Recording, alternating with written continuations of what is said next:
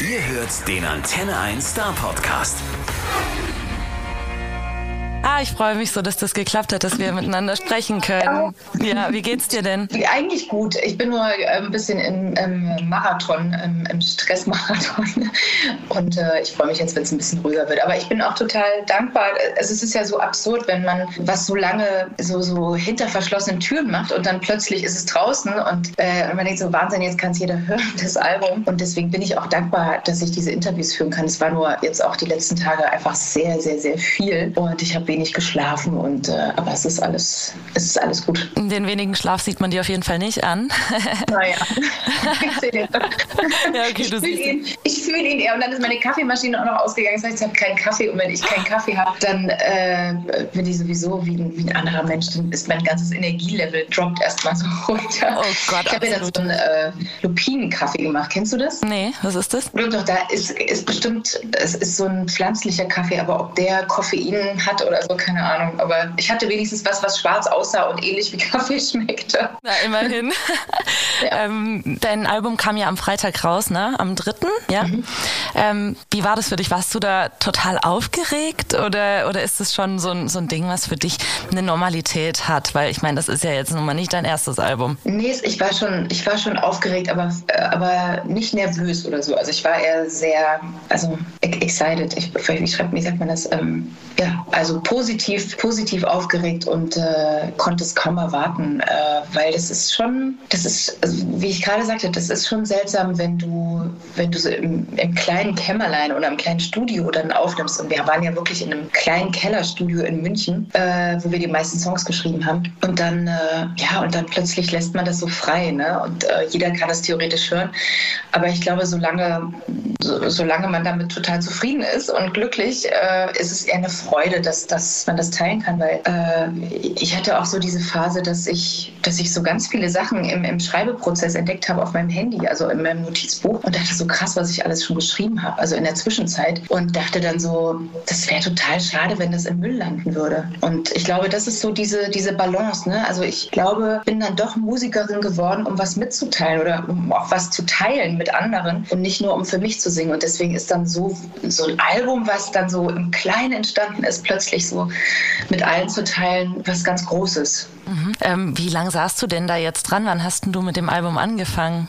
Das ist schwer zu sagen. Also ich habe äh, bewusst wirklich vor zwei Jahren, 2000, ja Anfang 2020 habe ich bewusst angefangen und habe da dann schon Change geschrieben. Also ich saß hier zu Hause an meinem Flügel und ähm, hatte da wirklich mal einen ruhigen Moment, wo, wo einfach so diese ganzen Eindrücke auf mich geprasselt sind und die Veränderungen, die um mich herum passiert sind und mit mir. Äh, und da wollte ich einen Song drüber machen, dass es jetzt Zeit ist für eine Veränderung.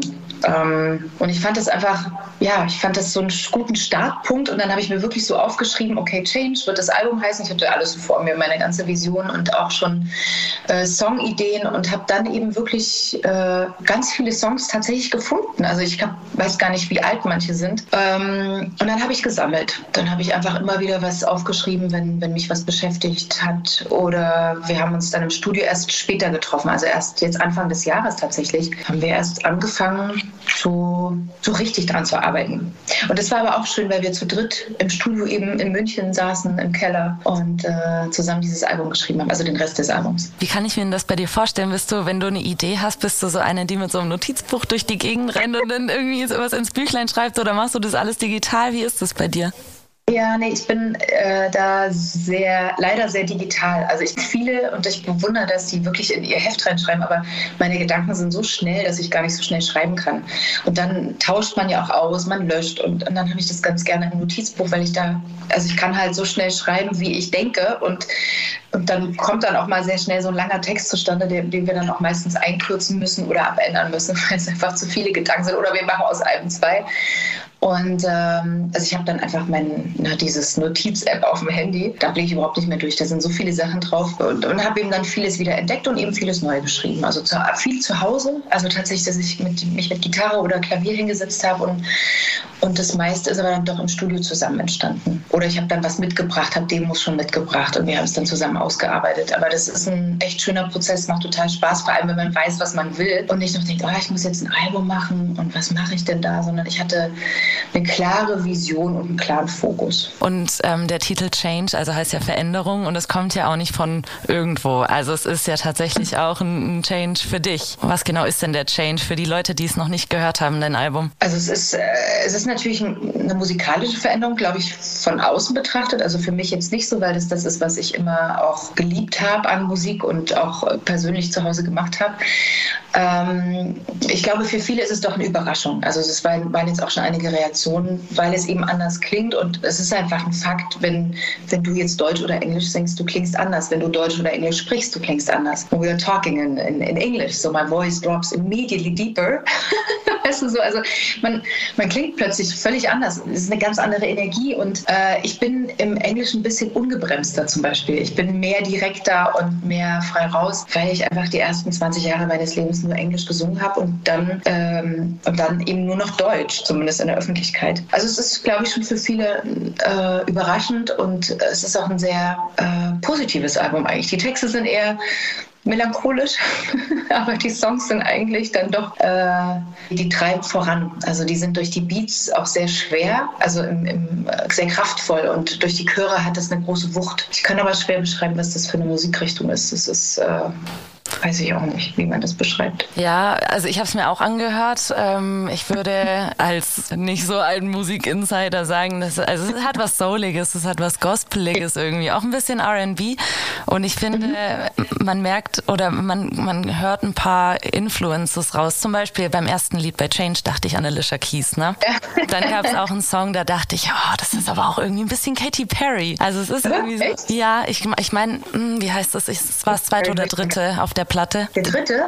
Zweite oder dritte, einer von beiden war es. Okay, Katy Perry, ah, ich, die höre ich gar nicht. Irgendwie, aber, irgendwie aber das ist lustig, aber klar, ist so, Inf so Einflüsse, die, die, die sind natürlich gespeichert im Körper oder, äh, oder auch im Geschmack. Ne? Und äh, klar, das, das, das kommt dann schon durch. Und ich mag es einfach wirklich, wenn, wenn, wenn Musik von vornherein mit Klavier oder Gitarre gespielt wird, weil das, die Melodie, die dann entsteht, ist immer gut, wenn es damit funktioniert. Da kannst du dann Beats dazu machen oder alles, aber der Song an sich funktioniert, funktioniert eben so. Und äh, es ist ein Song. Mhm. Du hast ja auch gesagt, dass das irgendwie was Unerwartetes für viele äh, Hörer sein mag. Ich muss dir sagen, mir ging es genauso. Ich meine, ja. ähm, man hat eine gewisse, bei vielen Künstlern hat man eine Erwartungshaltung und denkt so, hey, ich, ich habe eine Idee, was das jetzt, was auf mich zukommt, wenn ich das Album anmache. Ich hatte das bei dir so halb. Ich meine, du hast früher ganz andere Musik gemacht, ne? Und du mhm. bist, du bist schon ewig lange in der Musikbranche unterwegs. Ich wusste aber auch, dass du auch anders kannst, weil das ist ganz witzig. Ich habe damals äh, in einer Staffel, wo du bei The Voice warst, da ja. war ich äh, bei ProSieben im Praktikum in der PR und okay. ich habe da, ich habe da ähm, tatsächlich mitgearbeitet war ziemlich tief drinne und deswegen wusste ich, was in dir steckt. So, also wenn du verstehst, was ich meine, ja, dass ja. du eben auch ja, eben gerade dieses Soulige mega machst. Und dann habe ich das Album angemacht und wir saßen hier zusammen in der Musikredaktion und wir beide so, wow, okay, okay. Oh, cool, auch schön, das freut mich. Ja, das ist, aber genau darum geht es eigentlich. Ne? Ich habe beim letzten Album auch einen Song geschrieben, der Mehr als ihr seht heißt. Und das ist bezeichnend, glaube ich, für meine Karriere, äh, dass ich immer das Gefühl hatte, ich bin so unter meinem Potenzial mit dem, was ich mache. Und, ähm, und ich musste das jetzt einfach mal ausschöpfen. So, es, es war einfach so der Zeitpunkt, es einfach mal rauszulassen. Und das mit allen Konsequenzen, auch dass ich entgegen allen gesagt habe, ich mache jetzt Englisch, ob ihr wollt oder nicht. Und äh, habe es eben gemacht. Aber das ist natürlich auch, ich habe ich hab halt ein kleines Label und keine Plattenfirma. Bin mir ziemlich sicher, dass eine Plattenfirma das nicht unterstützt hätte. Also glaube ich, weil ne, der Trend ist ja einfach schon seit längerem Deutsch und viele englischsprachige Künstler wären dann, auch wenn sie einen Plattenvertrag unterschrieben, wie bei mir damals auch, ähm, da ist dann die Voraussetzung, dass sie Deutsch singen. Das ist auch völlig in Ordnung. Ich hatte nur so einen Überdruss. Ich, ich konnte auch kein Deutsch mehr hören. Also ich war, und ich habe eben gesagt, ehe ich mich jetzt anpasse und das mache, was alle anderen machen, was ich sowieso nicht machen würde, ähm, mache ich jetzt einfach mein eigenes Ding und schwimme gegen den Strom. Finde ich aber eine Hammerentscheidung und das ist ja auch in einer gewissen Weise mutig, ne? Also ja, ja, ist es. Also ja, aber nur weil, weil, ja klar, weil eine Veränderung auch in dem Sinne natürlich immer ein Risiko bedeutet. Klar, dass das nicht angenommen wird oder. Aber ich habe mir darüber gar keine Gedanken gemacht. Es gibt so, so Dinge, finde ich, die. Also ich konnte nicht mehr anders. Ich hatte keine andere Wahl mehr. Ich war, ich war einfach blockiert, auf Deutsch zu schreiben. Ich, ich konnte es, ich wollte es auch nicht mehr. Und wenn dann so ein innerer Widerstand da ist, dann macht doch, also dann macht es ja auch keinen Sinn. Dann, dann wird es auch die, den Leuten nicht gefallen. Dann werde ich auch niemanden damit erreichen, wenn ich ich selber unsicher damit bin. Und ich finde, da gibt es nur die einzige Konsequenz und die ist konsequent sein und manchmal auch radikal. Also ich bin selber ja auch keine Musikerin und du sagst es immer, aber du bist ja beim Radio. Ja, das schon, aber ich mache selber keine Musik. Deswegen ähm, es ist ja oftmals so, dass ein Künstler so in seinem Ding drin ist, dass er nur deutsche Musik macht oder nur englische oder nur spanische oder wie auch immer. Und ich finde es manchmal ein bisschen schwierig nachzuvollziehen und ich denke, unseren Hörern geht es vielleicht auch so, was jetzt ähm, die Schwierigkeit ist, von Deutsch zum Beispiel auf Englisch zu switchen. Manche sagen so, oh mein Gott, also mein, äh, auf Deutsch fühle ich mich total wohl, auf Englisch geht's überhaupt nicht. Aber irgendwie ist es ein bisschen ungreifbar. Kannst du das vielleicht erklären? Ich, ich glaube, es gibt die Künstler, die einfach das machen, was sie lieben und dabei bleiben sie dann auch. Ähm, dafür bin ich aber zu, ach, dafür interessieren mich zu viele Sachen. Das, äh, ich habe zum Beispiel Bullshit auf dem Album. Ich habe jetzt das Album zwei Monate nicht mehr gehört, weil ich eine Pause, also ich musste einfach so einen Abstand bekommen. Und dann habe ich es jetzt neu gehört und dachte ich, oh Mann, ich hätte mehr Songs wie Bullshit machen müssen oder wollen. So, wo ich so merke, so, das ist eigentlich so mein, also das, das, ich liebe halt was, was so expressiv ist und auch tanzbar und äh, auch ein bisschen aggressiv von der, von der Attitude her und von, also ne, von dem Text her, aber auch vom, äh, von den Beats her. Also es ist schon, da ist schon eine Aggression drin. Und für mich selber, für mich war er das Deutsche ein Herantasten und äh, immer wieder hinterfragen auch. Äh, also ich, ich liebe das auf Deutsch zu schreiben oder ich habe das geliebt, aber es war irgendwann war ich damit, weiß ich nicht, ich habe ich hab dann so viele Sachen auf, ich schreibe immer auf Englisch, also wenn ich was schreibe und dann ich das ist so schade, wenn das alles da in meinem digitalen Papierkorb äh, gelöscht wird. Also es ist einfach klar, es ist dann so ein bisschen tagebuchartig, man schreibt so ein paar Sachen auf, aber ähm, ich sage ja dafür, dafür, dafür haben wir uns ja entschieden, dann für die Bühne, dass wir das teilen wollen mit anderen. Ähm, wie das mit anderen, ich weiß, dass es bei Joy auch immer ein Thema war, ne? Joy Denanani, die ja auch wieder entschieden hat, Englisch zu singen und ich glaube, damit auch immer so hadert. Bei Sarah Connor war es andersrum und das hat ja auch super funktioniert. Ja, und ich, ich finde halt dieses, so schade, dass immer, immer noch und immer wieder hier dieses Schubladendenken auftaucht. Und ich glaube, das hat schon auch mit den Plattenfirmen zu tun, die das steuern. Also es gibt so viele unfassbar tolle Künstler, also gerade wenn man bei Voice arbeitet, du hast es ja selber erfahren, dann wundert man sich schon, dass diese Künstler nicht, dass die nicht gehört werden, dass die nicht stattfinden. Und manchmal denke ich so, ähm, wünscht, wünscht, wünschen sich die Deutschen manchmal so den Durchschnitt, also so das Durchschnittliche und nicht die, die, die so herausragend sind. Ich habe diese Erfahrung bei Voice wirklich gemacht. Ich hatte wirklich eine äh, ganz oft wirklich, also für mein Empfinden, die besten Sänger und die haben, sind dann auf dem vierten Platz oder so gelangt, wo ich denke, da kommt es dann auf andere Sachen drauf an, auf die Geschichten oder die, äh, die Sympathie oder wie sie sich mit denen connecten und ich glaube, dass es nicht einfach ist hier.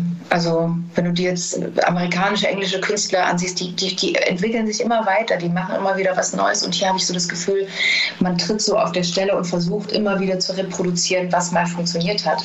Und ich wünsche mir da auch, dass es dann irgendwann mal so wieder so, ein, so einen Künstler gibt, der sagt, wie ich, oder irgendjemand anderen, der sagt so, ich mache jetzt einfach was anderes und, äh, und dann wird das erfolgreich und dann kommen wieder alle, die sich dann da drauf stützen. Ne? Also ja, das, das ist ein bisschen bedauernswert, weil, weil wir Künstler wollen ja eigentlich frei sein. Wir wollen ja wollen uns ja ausdrücken und ähm, ja.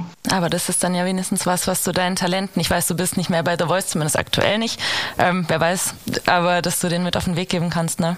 Ja, das mache ich auch im Nachhinein. Also es gibt ja immer mal wieder welche, die sich melden und was schicken oder nach einem Rat fragen und ich dann schreibe oder telefoniere und ähm, ich freue mich dann immer, wenn ich sowas weitergeben kann. Also gerade diese Deutsch-Englisch-Diskussion, die hatte ich mit jedem, glaube ich, wenn es um, um Plattenfirma-Deal ging und, ähm, und es gab auch welche, wo ich gesagt habe, ich finde du, du auf Deutsch wirklich besonders klingst und bist und eher einzigartiger als auf Englisch. Und ich würde dir empfehlen, das auf Deutsch vielleicht dann auszuprobieren. Gab aber auch das Gegenteil, ich gesagt habe, nee, also das, nur weil das jetzt andere wollen. Ja, ich laber zu viel, du musst mich stoppen.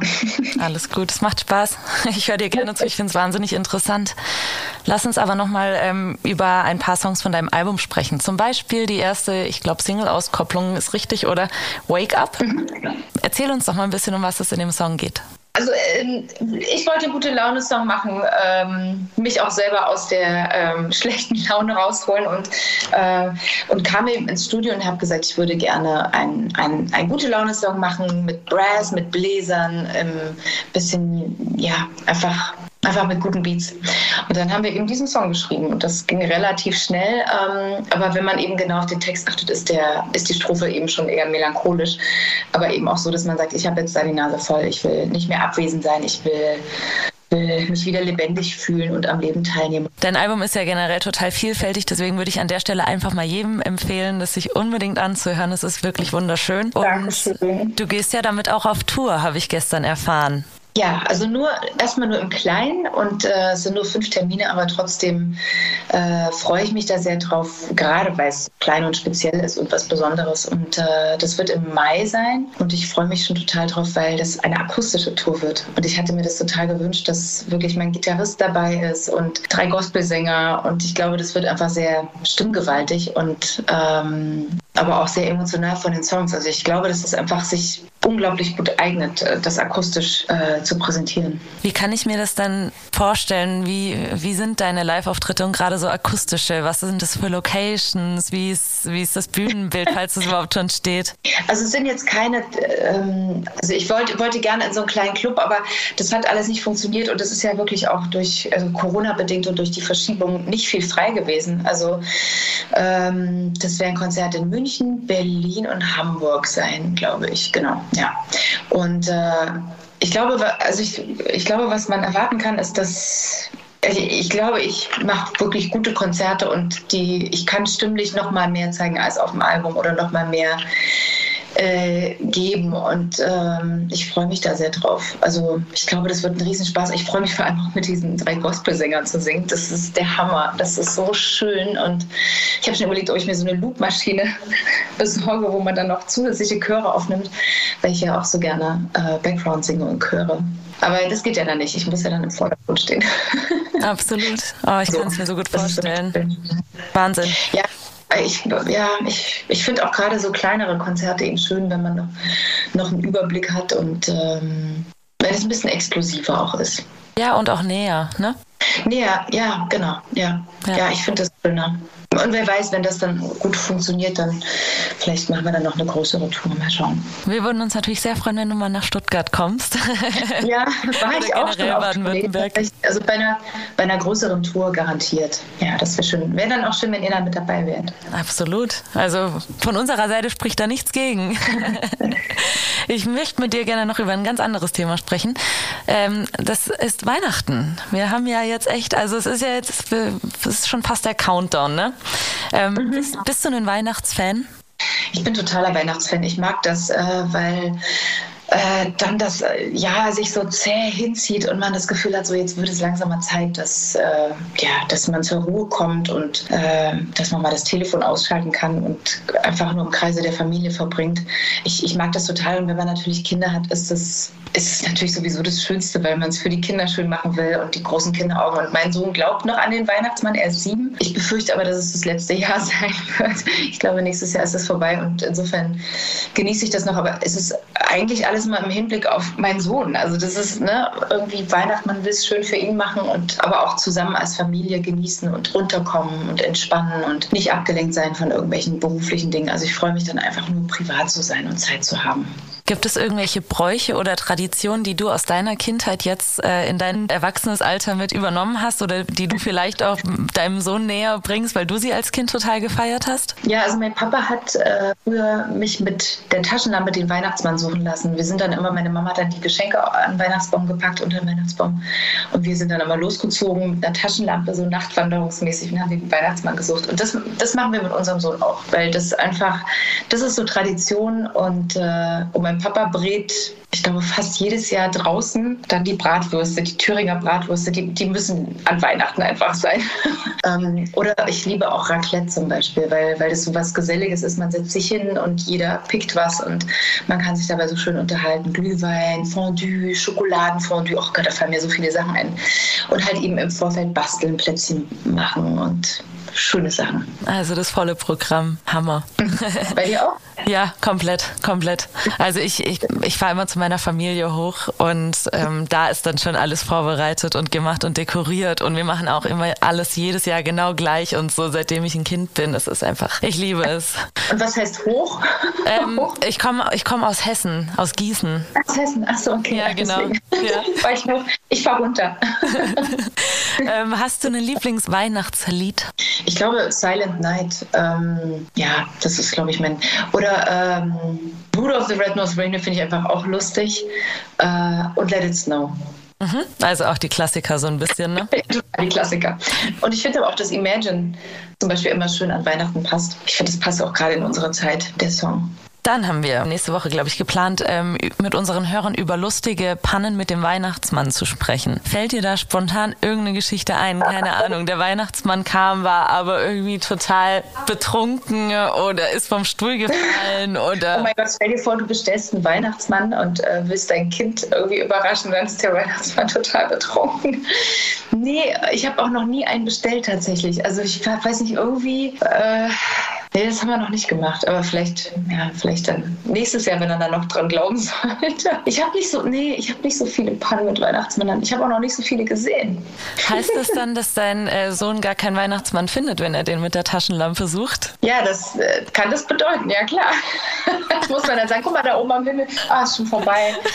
Ja, es ist schon, ich bin, ich bin, ich weiß gar nicht mehr, wie ich reagiert habe, als ich erfahren habe, dass es den Weihnachtsmann nicht gibt. Und ich glaube, mein Sohn wäre auch, weiß ich nicht, wie man dann so zurückdenkt, ach so, das war alles gar nicht. Ich meine, wir, wir arbeiten nicht mit so, man kann ja Kinder manipulieren, ne? Mit solchen Sachen wie, wenn du nicht lieb bist und so. Das machen wir nicht, weil das finde ich dann schon übel, dass man den Weihnachtsmann so benutzt, um, damit man ein liebes Kind hat. So. Das machen wir nicht. Okay. ähm, welche Filme und Serien suchtet ihr denn so über Weihnachten? Gibt es da was Spezielles, was jedes Jahr laufen muss?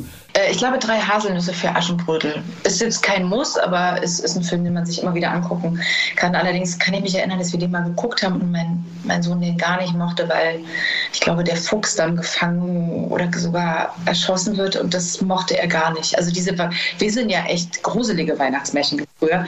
Ähm, das, das würden unsere Kinder, glaube ich, nicht mehr vertragen. Es ist echt lustig. Ich habe äh, der Tochter von, von Oliver, als die noch klein war, so ein, ein tschechisches Märchen Märchen so eine DVD geschenkt und die, die hatte Albträume. Und für uns war das immer völlig normal, solche Märchen zu gucken, auch in dem Alter. Aber das war, das sind andere Sehgewohnheiten halt. Und ja, das war auch immer keine gute Idee. Drei Haselnüsse für Aschenbrödel ist bei mir auch immer jedes Jahr. Ich habe es auch dieses Jahr sogar schon geguckt. Ich konnte nicht mehr anders. Ich konnte es nicht erwarten.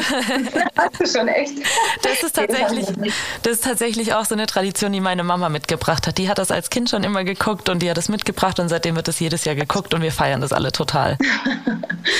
Es hat mich mega gefreut, mit dir zu, zu, quatschen. Ich hoffe nächstes Mal dann vielleicht persönlich. Vielleicht kommst du dann ja, ja. doch nochmal nach Stuttgart. Und Uni, das wäre schön, wenn wir das irgendwann mal hinkriegen würden. Schön. Also unsere ja. Türen stehen auf jeden Fall offen und wir freuen uns sehr. Ja, sag liebe Grüße an die Redaktion und an alle deine Kollegen. Das mache ich gerne. Und äh, danke euch für die Unterstützung. Eine schöne Weihnachten und äh, bis irgendwann dann mal hoffentlich persönlich. Sehr gerne und euch auch schöne Weihnachten. Danke, Sarah. Bis bald. Macht's gut. Der Star Podcast bei Antenne 1.